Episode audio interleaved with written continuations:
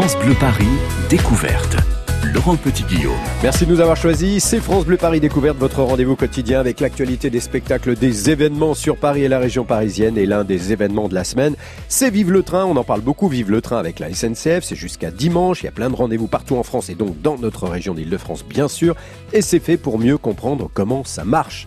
France Bleu est partenaire de ce projet. Alors aujourd'hui, eh bien, on va s'intéresser à, à l'histoire des grandes gares parisiennes. Et pour cela, nous sommes avec un historien passionné, donc passionnant. Maxime Pat, bonjour et bienvenue. Bonjour Laurent, merci. Bon, merci d'être là, Maxime. L'histoire en général, donc c'est votre domaine, ça je l'ai bien compris. Oui. Euh, vous aimez transmettre votre passion, notamment sur Internet, où vous postez régulièrement des, des petites vidéos.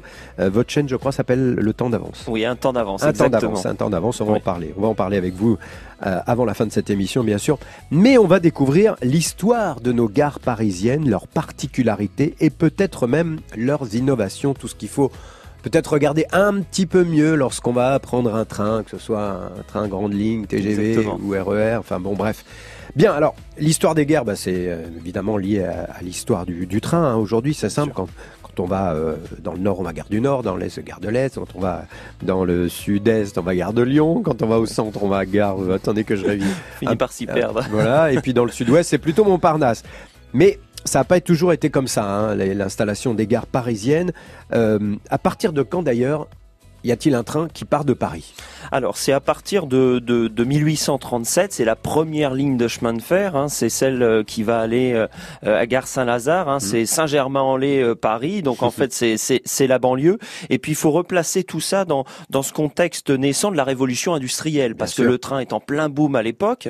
Alors c'est vrai que c'est une innovation globalement qui vient d'Angleterre, hein, l'Angleterre est, est bien en avance là-dessus, mais la France suit, elle regarde ce qui se fait, et puis on se dit ça marche plutôt pas mal, autant pour apporter et pour porter, transporter des hommes avec un grand H, mais aussi des matériaux pour les industries, etc. D'ailleurs, à l'époque, un Paris et puis euh, euh, la région euh, autour, eh bien, est très industrielle. Ouais. Donc, on va utiliser le train. Et progressivement, eh bien, avec ce boom du train, on va voir le boom des gares parisiennes mmh. et on va voir successivement dans les années 1830, 1840, 1850, eh bien, l'arrivée des grandes gares parisiennes, celles que vous citiez juste à l'instant. Et alors, est-ce que dès le début, ces premiers trains sont euh, à destination des gens qui vont se balader, enfin qui rentrent en banlieue, je sais pas pour aller, ou alors est-ce que ce sont des trains pour transporter du matériel pour l'industrie quoi? Bah en fait c'est déjà c'est déjà les deux si les vous deux, voulez. Dès le alors au, au, au, début c'est vrai que c'est surtout les matériaux parce que voilà encore une fois on fait du train le, le, le, grand transport, le grand transporteur de la révolution industrielle des matériaux, mais ensuite on se dit bah pourquoi pas on va utiliser les trains pour transporter les gens. Mhm. Et puis sachez au tout début en tout cas que c'est plutôt euh, l'aristocratie, en tout cas une élite qui utilise le ah. train parce que euh, d'ailleurs c'est assez drôle parce qu'on fait les wagons selon la demande des passagers. C'est-à-dire qu'on a par exemple une riche personne qui va dire eh bien j'ai tant de domestiques, je veux tel euh, intérieur, voilà oh là exactement. Et donc voilà. Et puis après avec le, le, le boom et la démocratisation euh, du train, et eh bien là pour le coup on va plutôt dire telle place pour telle personne, etc. On va, ça va être moins à la demande si vous voulez. Du coup alors c'est Saint-Lazare la première. Voilà. Bon c'est pas celle d'aujourd'hui bien évidemment. Je crois qu'à l'époque même on n'appelait pas ça des gares, des embarcadères. Exactement. Compris, voilà c'était des, des, petites des, plateformes de bois. Enfin ouais. voilà. Donc la première, on va dire, pour aller pas trop loin de Paris, c'est euh, c'est Saint-Lazare. Voilà. Pour aller un petit peu plus loin, c'est Austerlitz, c'est voilà. ça, qui est, qui est assez euh, proche. Hein, les deux sont assez proches. Voilà, c'est assez proche. Et puis donc Austerlitz, c'est euh, 1840. Alors Austerlitz, ça, elle s'appelait euh, auparavant donc la gare d'Orléans, mmh. parce que voilà, c'était c'était l'objectif. Et puis euh, donc ça fait partie de la troisième gare qu'on a pu construire à Paris. On l'a ensuite, euh, on va dire, déplacée un petit peu. Alors si vous voulez, elle existait toujours, mais ensuite on est allé à Orsay hein, en 1900. Oui. Euh, voilà pour l'exposition universelle à cette occasion-là. La grande gare d'Orsay sublime qu'on voit aujourd'hui, qui est devenue le musée, quoi. Exactement. Voilà. En fait, on va prolonger la gare d'Orléans, donc euh, celle d'Austerlitz, à Orsay, euh, parce qu'on va être en plein cœur de Paris. On est ah, encore oui. plus au cœur de Paris avec ouais, Orsay. Ouais. Et puis progressivement, ça sera dans les années 1930, à la fin des années 30 justement, on va supprimer Orsay parce que c'est un petit peu compliqué d'y accéder, parce que du fait de du développement de Paris, des infrastructures à l'intérieur à Paris, les habitations, mmh. etc bah, c'est compliqué de faire passer énormément de voies jusqu'à Orsay. Donc du coup, en fait, on fait reculer de nouveau la gare à la gare d'Orléans, euh, gare d'Austerlitz. Et puis voilà, vraiment là, le, le, le, le départ pour le sud-ouest va mmh. se faire. Austerlitz, c'est le sud-ouest. Et donc euh, voilà. Mais euh, Montparnasse aussi pour le sud-ouest. Alors Montparnasse, un petit peu le sud-ouest, mais surtout c'est l'ouest. Euh, Montparnasse, ah, oui. c'est euh, la Bretagne. Mmh. Et alors Montparnasse, c'est assez dingue parce que c'est la gare qui se veut être révolutionnaire. Hein. Vous savez, on l'a, on l'a surtout rénové à fond, c'était dans les années 1970, mhm. dans le quartier Montparnasse, qui mhm. était avant un quartier des guinguettes, ah voilà, etc. oui, pas à l'abandon, mais qui commençait à être un peu vétuste. Exactement. Donc c'est pour ça, dans la politique des années 1970, des grands travaux, eh bien l'État a voulu faire de ce quartier, eh bien un quartier avant-gardiste. On l'appelait d'ailleurs le quartier de l'année 2000. Voilà, parce qu'on voulait en faire quelque chose d'assez moderne, d'assez révolutionnaire. Il y a eu des grands buildings qui se sont mis. On a voulu bah, faire euh, exactement. Et d'ailleurs, sachez euh, que c'est très lié à la gare, parce qu'en ah fait, la, bien sûr, ouais, la, la, la, première, le premier emplacement de la gare Montparnasse, donc euh, il a été donc celui que l'on connaît aujourd'hui. Mais ensuite, quatre années après la, la construction de cette première gare Montparnasse, on a fait pareil un prolongement dans Paris. On l'a mis un petit peu plus loin. Et en fait, pareil pour des problématiques d'accès, parce qu'en fait, on passait par un viaduc pour aller à cette gare Montparnasse. Eh bien, c'était un peu compliqué en plein boom de, de, du train, etc. On a supprimé cette, ce prolongement, donc on a remis la gare Montparnasse à son emplacement euh, de base, et sur l'emplacement du prolongement, on a fait la tour Montparnasse dans les ah, années 70, parce que voilà, on savait pas ce qu'on allait faire de cet endroit. on avait ah, supprimé une gare et on a fait la gare Montparnasse. Et qui n'arrête pas de se développer, puisque maintenant il y a euh, trois halls différents et elle s'est prolongée un petit peu derrière également. Exactement, on a fait vraiment un point central du transport parisien. Bon bah voilà, alors je pensais effectivement, je me disais pourquoi la gare d'Orsay qui est si belle vue de l'extérieur, mais à l'intérieur aussi, vu que c'est devenu un très beau musée, notre un des plus beaux musées. Je me disais tiens pourquoi est-ce qu'elle a fermé cette, euh, elle était bien là face à la Seine, ben, on a tout compris. Voilà. Bon bah on va continuer. Direction la gare du Nord dans un instant, puis un petit peu la gare de l'Est bien sûr. On va s'intéresser à ces deux gares très très proches l'une de l'autre dans le 10e arrondissement avec notre invité Maxime Pat. France Bleu Paris. Cargo,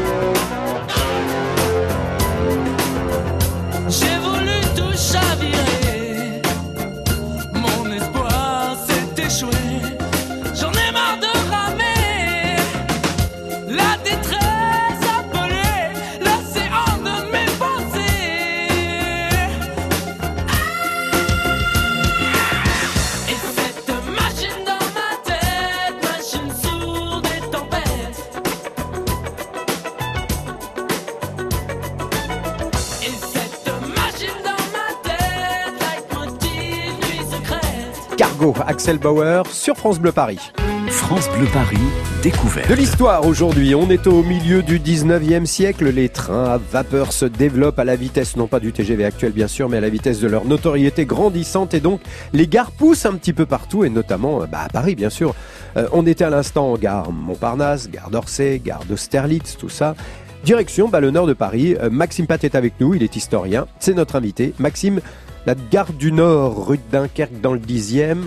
Bon, c'est pareil, c'est milieu du 19e siècle pour, euh, pour rejoindre le Nord. Oui, exactement, c'est 1846. Alors c'est vraiment, euh, c'est vraiment là, là, euh, on, l'appelle d'ailleurs la cathédrale des gares parce que voilà, elle est immense, elle est majestueuse et c'est véritablement ici. D'ailleurs, la verticalité est aussi très impressionnante, hein, ah aussi avec cette grande verrière, voilà, à plusieurs dizaines de mètres. Et donc, sachez juste pour la petite histoire, donc la gare que l'on voit aujourd'hui, c'est pas la première gare. Et alors c'est assez intéressant parce qu'en fait, la première gare, on l'a démontée pierre par pierre et on l'a mise eh bien à euh, à Lille et c'est la gare actuelle de Lille Flandre. Et en fait la gare de Paris donc la première, elle est à Lille, c'est gare Lille Flandre et ensuite donc on en a fait euh, celle que l'on connaît aujourd'hui, euh, l'architecte Hirtoff, Itoff pardon, qui a fait qui a fait celle que l'on connaît. Alors c'est assez intéressant aussi en termes d'architecture parce qu'elle est, elle est elle est assez reconnaissable et en fait il y a deux styles. Il y a en fait si vous voulez le style classique. Alors hein, c'est un peu à l'époque les architectes des beaux-arts mhm. avec la pierre blanche. Euh, voilà, on a un côté euh, très très bourgeois parisien d'ailleurs. Et puis euh, d'un autre côté, on a le côté industriel avec la grande verrière, le métal, le métal exactement. voilà. Donc et là, on se dit c'est un style un peu plus un peu plus faubourg. Et c'est vrai qu'au début, ça fait pas vraiment l'unanimité parce qu'en fois, en, fait, on voit qu'il y a deux mondes ici, un monde très bourgeois, très beaux arts, un peu l'ancien Paris, et puis le Paris qui essaye d'émerger, celui de l'industrie. On revient toujours à la même chose, et donc du métal, etc. Et donc c'est un vrai, c'est une vraie transition cette gare. Et c'est pour ça qu'elle est véritablement majestueuse. Elle est très importante. Et puis euh, elle va aussi donner le là au fond, eh bien aux, aux, prochaines gares que l'on va construire aussi dans le pays, où on va faire justement cette transition d'architecture que j'allais vous dire que, que le, le, la, gare de l'Est c'est identique. Quoi. Elle a une belle façade avec des sculptures. Euh, Exactement. Euh, qui représentent d'ailleurs souvent des, des villes de, de l'Est. Hein, on est bien d'accord. Oui. bon, bah, et ça, ça, a été un peu la gare du Nord a inspiré l'architecte de la gare de l'Est oui, c'est dans le même genre. voilà, exactement. C'est un petit peu les mêmes architectes. On mm. est dans le même genre, vous le dites. C'est du, c'est du classique. D'ailleurs, la gare de l'Est, c'est l'orangerie de Versailles. Là-bas, c'est l'orangerie de Versailles. Donc, voyez, on, on, est sur du classique. Et alors, pareil, à l'intérieur, euh, si vous avez le temps euh, de, de, regarder, à un moment donné, donc on a, on a, on a des piliers, donc au, centre de la gare. Mm. Et si vous regardez d'un sens les piliers, on a des piliers de style classique. Et si vous regardez de l'autre sens les piliers, on a euh, des piliers du style de l'art déco. Parce qu'à un moment donné, on a souhaité eh bien introduire un peu l'art déco. Vous savez, c'est l'art d'après-guerre, d'après Première Guerre mondiale. Et donc de ce fait-là, c'est vraiment une petite curiosité de cette euh, de cette gare de l'Est. Donc voilà, vous voyez, très classique, mais en même temps avec à l'intérieur des innovations et, et, et vraiment sublime. Quoi, Je me demandais à cette époque-là, donc là il y a de plus en plus de gares dans Paris, et donc des trains à vapeur. Je me demandais si, si les bâtiments autour étaient pas archi pollués du fait de, des vapeurs qui s'échappaient de ces trains. Ça devait être complètement fou. Ça. Oui, alors c'est pour ça qu'on va d'ailleurs mettre en place le système des verrières. Oui, c'est ce parce que, voilà, euh, pour pour que puis pour que la fumée puisse partir, effectivement dans l'atmosphère, pour éviter que ça ne soit, vous savez, euh, vraiment euh, euh, eh bien complètement euh, fermé, et puis hmm. que la fumée puisse partir à gauche, à droite, devant, etc., et puisse eh bien noircir les bâtiments autour. Bah et donc c'est l'innovation des grandes verrières. Alors on va rappeler que la gare du Nord, elle, elle est aujourd'hui une des plus importantes, alors je crois d'Europe, parce qu'effectivement il y a le, train, il y a le Thalys, il y a le TGV, il y a le RER, e il y a le métro, il y a les trains de banlieue, et c'est en termes de fréquentation la plus euh, importante d'Europe. C'est des chiffres absolument incroyables, le nombre de gens qui passent aujourd'hui, euh, Gare du Nord notamment. C'est la plus, euh, la plus fréquentée. C'est la troisième au rang mondial en termes de, de, de passagers. Euh, est-ce que ces gares, justement, dès le début, en termes de passagers, elle, vous le disiez tout à l'heure pour la gare, je crois, Saint-Lazare, est-ce que dès le début, c'est cher de, de prendre le train?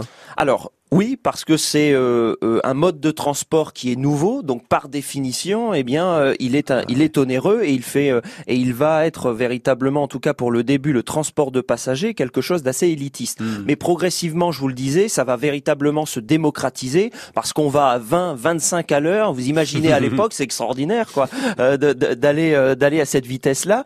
Et puis non, mais puis ah, voilà, ça va se démocratiser. Et puis puis les gens ont aussi cette curiosité là. Le le, le, premier train qui circule entre Saint-Germain-en-Laye et la gare Saint-Lazare, pour revenir à cette gare-là, le premier jour, c'est 18 000 passagers. Donc vous imaginez, alors il y a, l'effet curiosité, bien sûr, hein, euh, les gens vont pas se dire, allez tout de suite, je vais partir euh, en banlieue ou dans Paris avec hmm. le train, voilà, on est dans la pleine curiosité, mais n'empêche que ce chiffre marque, et c'est à partir de ça qu'on va se dire, allez, on y va.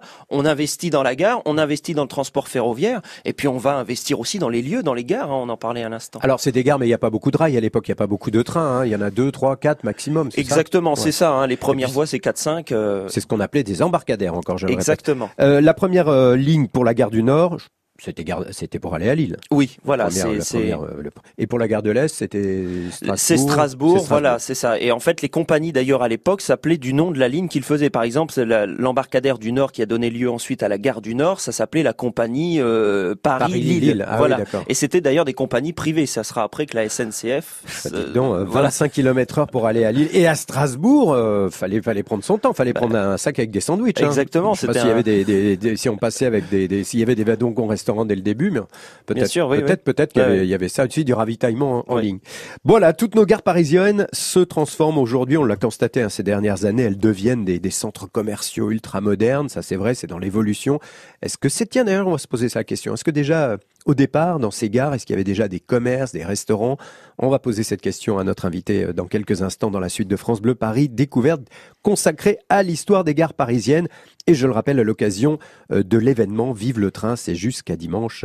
On découvre d'autres coulisses dans un instant. On a l'habitude de la retrouver chaque jour dans Accès privé. C'est Héloïse Erignac. Alors on va changer de registre avant de revenir dans les gares. Héloïse nous a ouvert aujourd'hui les portes d'une école de cirque, oui, très célèbre, installée à Saint-Denis. Vous en saurez plus dans un instant.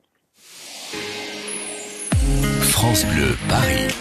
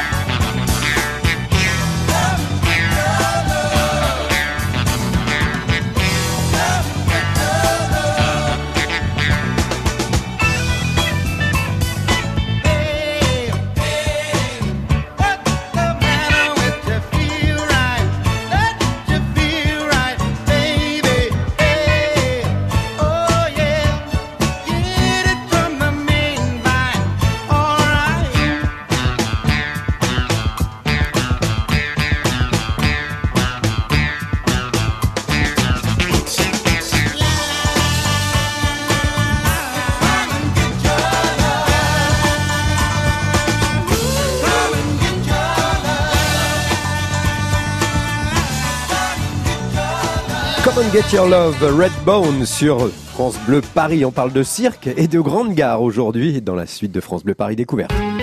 12h-13h, France Bleu Découverte. Vous ne verrez plus Paris comme avant.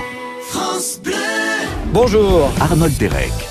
France Bleu Soir accueille l'un des plus gros vendeurs de romans sur notre sol, Marc Lévy, pour sa dernière parution Ghost in Love. C'est une captivante histoire d'amour baignée de fantastique comme seul Marc Lévy sait les raconter. France Bleu Soir avec Arnold Derek sur France Bleu dès 19h. À tout à l'heure. France Bleu Paris. France Bleu. Midi et demi, midi et demi, c'est l'heure d'accès privé comme chaque jour avec Héloïse Erignac qui s'est intéressée aujourd'hui à l'Académie Fratellini euh, qui a été créée par Annie Fratellini et Pierre Etex en 1970 en rentrant d'une tournée donc dans ces années-là. Alors c'est aujourd'hui un centre de formation supérieure aux arts du cirque basé à Saint-Denis. Accès privé a pu assister aux auditions pour le CFA et la classe de pré-apprentissage. Alors Héloïse Erignac est aux côtés de Valérie Fratellini, qui est la fille de la fondatrice et directrice adjointe de l'Académie. Là, c'est l'heure de l'échauffement pour une quarantaine de candidats. Écoutez. Donc c'est Sacha qui accueille les- tous les jeunes le matin dans un grand échauffement collectif. Voilà, il est là toute la journée. euh, Mesdames, messieurs, dames, voilà. bonne journée. Il est russe.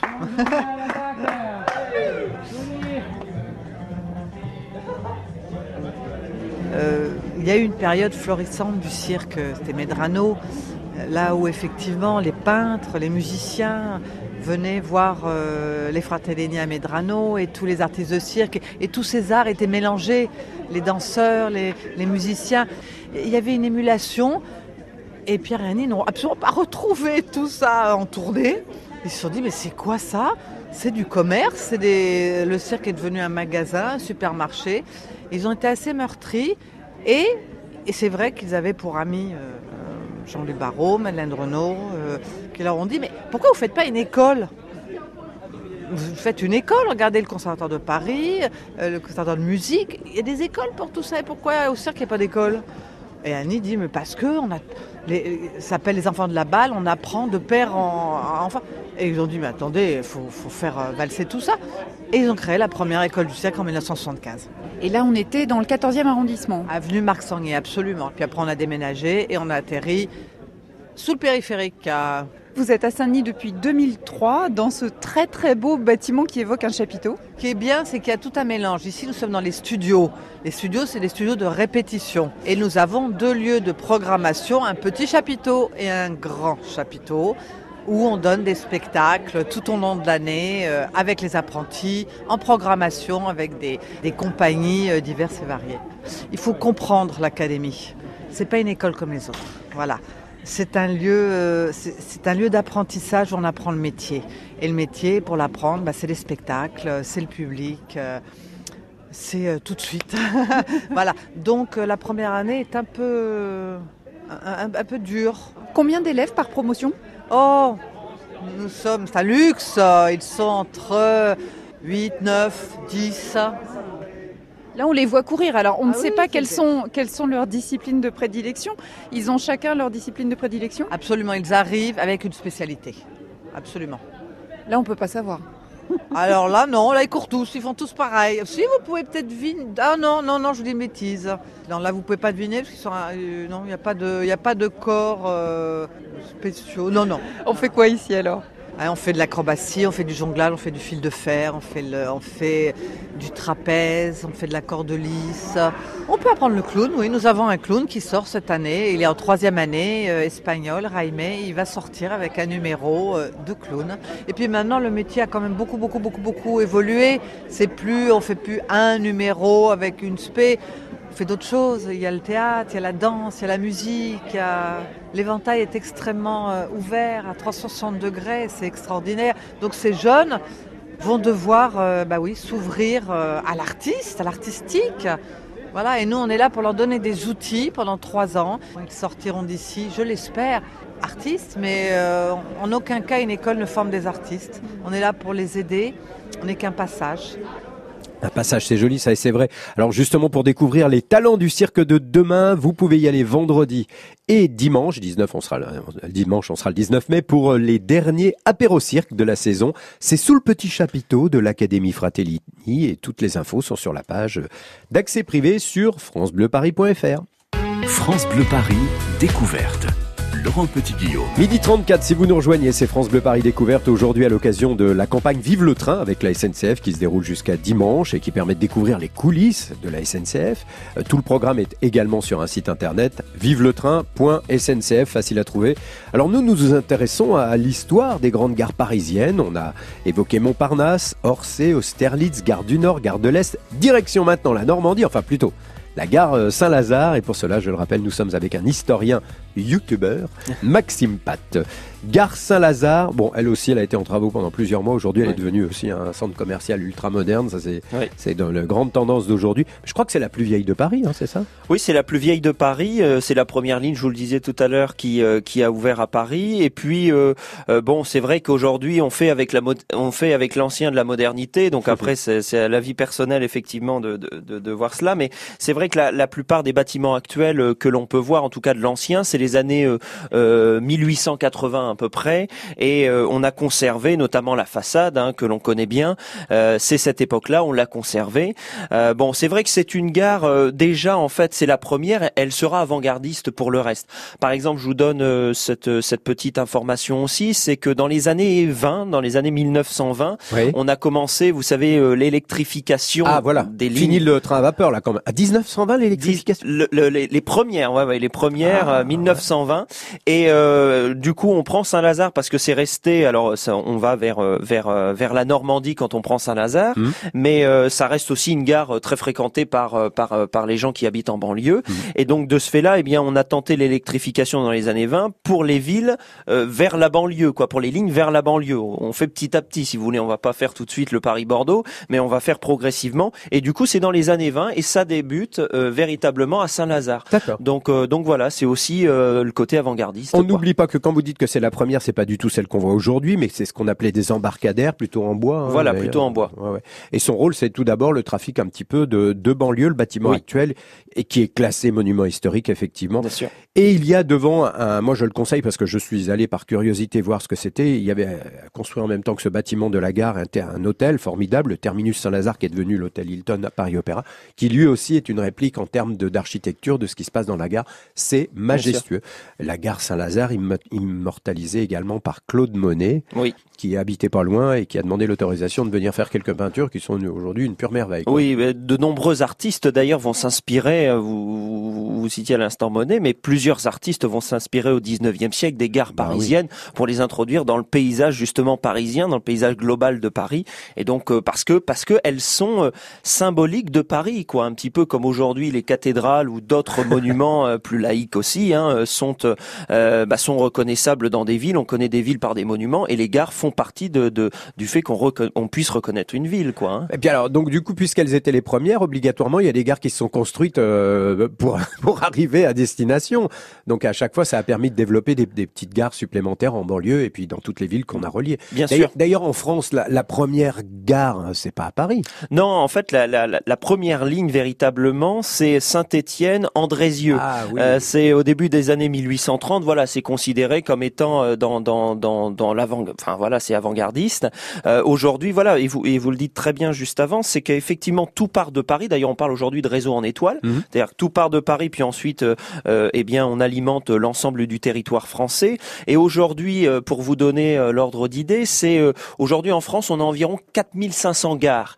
4500 gares à compter 36 000 communes environ, un petit peu moins maintenant, 36 000 communes en France. je vous laisse faire le calcul, ça fait quand même pas mal de villes qui ont une gare. Bah Donc, vous voyez, on voit véritablement, même si aujourd'hui dans le contexte actuel, on est plutôt dans, on supprime quelques petites lignes, quelques quelques gares. Donc voilà.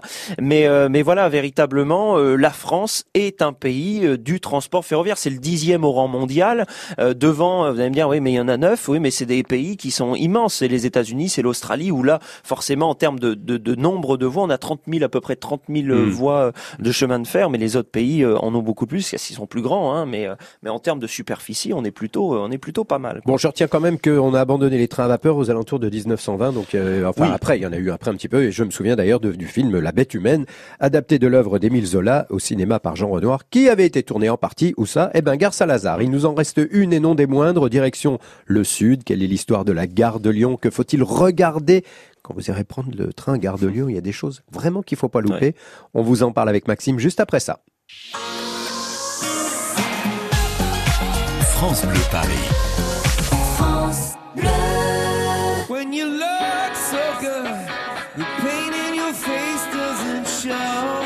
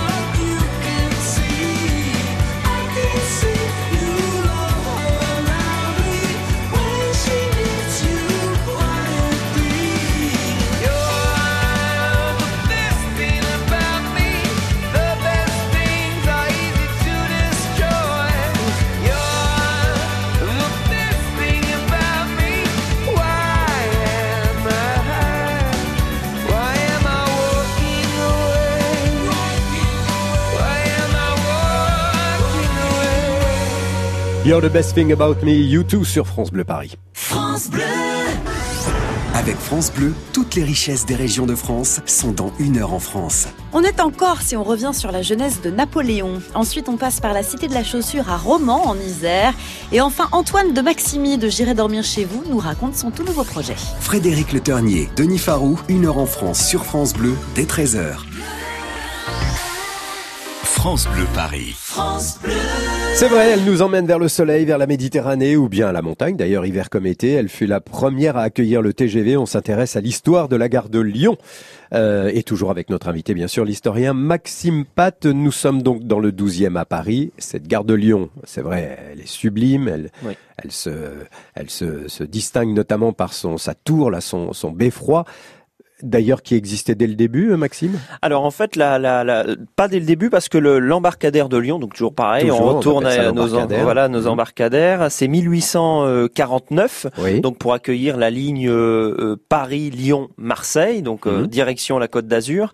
Et puis euh, en fait, on va euh, la gare que l'on connaît actuellement, c'est 1900. C'est l'exposition universelle, Mhm. encore. Ah voilà encore, et c'est dans la même lignée d'Orsay. Les deux gares sont construites à peu près au même moment, et euh, justement le, le campanile, donc c'est 1900. Et d'ailleurs, pareil, c'est assez avant-gardiste parce qu'à partir de 1900 et à partir le, du campanile qu'on va installer à Gare de Lyon, Oui. eh bien, on va les gares d'après auront un campanile aussi. Vous ferez attention, c'est d'ailleurs comme ça qu'on reconnaît si une gare est 19e ou 20e. C'est s'il y a un campanile, vous êtes plutôt dans du 20e au niveau de la construction. Ben, il n'y a pas de campanile à Montparnasse. Il y a une, une pendule, ah oui, si, il y a une horloge sur la voilà. façade. Mais Alors bon, voilà, c'est est pas. Mais di- di- disons que les gares actuelles, on fait plus le campanile, Non, mais disons que c'est voilà plutôt dans la première moitié du XXe siècle pour être précis. Mais le campanile, c'est assez intéressant. Vous parliez de l'horloge et euh, c'est c'est alors en fait. Dans, dans, vous savez, en 1900, on est quand même dans ce mouvement en France de, de, de laïcité, c'est-à-dire voilà, on veut partager, en tout cas, euh, euh, davantage séparer le religieux et le politique. Et en fait, beaucoup pensent que l'introduction des campaniles au niveau des gares, c'est un peu pour remplacer, ou en tout cas euh, pour euh, pour un petit peu changer, vous savez, le le, le, le- les, les comment dirais-je, l'horloge de l'église et puis le, le- les clochers qui donnent l'heure. Et ainsi, ça fait ça donne un petit peu plus le campanile laïque de la gare qui va annoncer l'heure et plus forcément se baser sur euh, la cathédrale ou l'église qui va donner l'heure. C'est un petit peu ça. En tout cas, les historiens, c'est ce qu'ils mettent en avant pour parler de ce développement des campaniles et des fameuses horloges. Hmm. Vous disiez eh bien de des gares en fait. Et celle-là Ouais. qui était tombée en panne, je m'en souviens très bien pendant des années à cause de la tempête de 80... 99. 19, ouais, c'est ça. Et pendant plusieurs années, elle fonctionnait plus. Euh, Qu'est-ce qu'il faut regarder quand on va à Gare de Lyon? C'est une pure merveille, c'est vraiment une merveille. Alors pareil, on retourne à 1900, l'année 1900, hein, si, si symbolique. Euh, vous avez à l'intérieur, eh bien, euh, une fresque près de 150 mètres, Oh, elle est magnifique. magnifique. Et pendant très longtemps, d'ailleurs, elle a été cachée parce qu'il y avait des petits kiosques devant. Et là, on a enlevé le haut des Mm. kiosques et on peut découvrir. Alors, si vous avez l'occasion d'y passer, de vous y arrêter un petit peu, regardez ces fresques. C'est vraiment un panorama Mm. publicitaire, en fait, où on montre les plus belles villes et les plus grandes Mm. villes françaises jusqu'au nord de l'Italie. Eh bien, euh, où, où l'on peut aller si on prend euh, le Paris-Lyon et Mm. Puis souviens, Marseille, on voit etc. Menton, on voit des Voilà. choses comme ça. C'est très beau. Et très, beau. reconnaissable parce qu'on voit les monuments, donc on voit des cathédrales, des églises, des lieux plus laïques euh, à l'intérieur, enfin sur sur ces fresques-là. Donc vraiment, si vous avez l'occasion de, de vous y arrêter, il faut vraiment regarder ça parce que c'est vraiment un chef-d'œuvre euh, bah, de, de voilà du, du début du XXe siècle et, euh, et véritablement il, il faut s'y arrêter. Et puis le clou du spectacle, c'est quand même l'escalier majestueux qui monte jusqu'au restaurant, le fameux train bleu, qui est un pur chef-d'œuvre, qui lui aussi est classé monument, qui a, fait- qui a été sauvé d'ailleurs en 1966 par André Malraux. Il y avait eu un projet de, de le détruire, enfin de, de l'éliminer. Exactement, et sachez juste que ce, ce- le, le nom du train bleu, c'est vraiment, euh, c'est- ça prend le nom d'un d'un rapide qui relie justement Paris à la Côte d'Azur. Ah. Et le nom de ce rapide, on l'a donné, eh bien effectivement à ce à ce euh, bien ce restaurant aujourd'hui, qui est effectivement un restaurant euh, euh, euh, haut de gamme, hein, si je puis dire, euh, qui euh, et qui est de décor baroque. hein, Voilà, on a un baroque très chargé. Et euh, d'ailleurs, c'est assez marrant parce que euh, on se rend compte que les Français et les Parisiens connaissent pas forcément, en tout cas beaucoup, ce, ce, ce train bleu. Et d'ailleurs, on dit souvent qu'il est plus connu au Japon, en Australie, etc. Et d'ailleurs, même de, des employés qui travaillent là-bas, ils disent eux aussi que au fond, euh, euh, voilà, c'est plus les étrangers qui connaissent ça parce que c'est peut-être dans tous les guides où il faut absolument aller voir. Et les Français connaissent pas véritablement euh, le train bleu. Donc, euh, donc effectivement, c'est encore une fois quelque chose de, dont on n'imagine pas forcément. On n'a peut-être pas connaissance et il faut vraiment aller voir Ah, quoi, parce que c'est sublime. Ah oui, c'est très beau à l'intérieur. Euh, Dites-moi, est-ce que euh, dès le début de ces gares très fréquentées, euh, après par tout le monde, par le, le- le- le grand public, etc. Est-ce que dès le départ, aujourd'hui, il y a plein de centres commerciaux dans les gares, est-ce que c'est comme ça dès le début?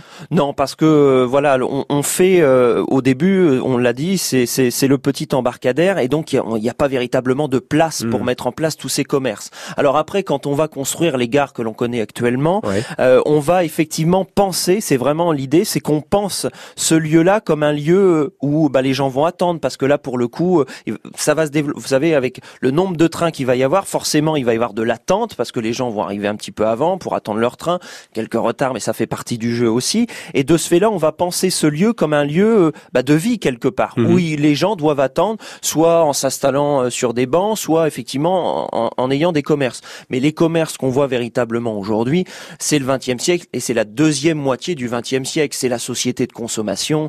Euh, voilà, c'est les marques qui se disent il y a un coup à jouer dans les gares. Ah bah oui. Et puis euh, pour les faire patienter quoi. Alors, après ce petit tour dans l'histoire de la gare, si l'on veut retrouver Maxime Pat, je rappelle qu'il y a une page Facebook et puis donc une chaîne YouTube où vous euh, enregistrez des, des- des petites histoires de l'histoire, de la grande histoire, hein, c'est ça? Exactement, toujours pareil, la petite histoire pour faire la grande. Grande histoire, ça s'appelle Un temps d'avance que vous pouvez découvrir en allant euh, sur Internet, bien sûr. On y passe souvent du temps à attendre, on y passe aussi parfois très rapidement en cas de retard euh, pour éviter de louper un train de banlieue ou de grande ligne d'ailleurs.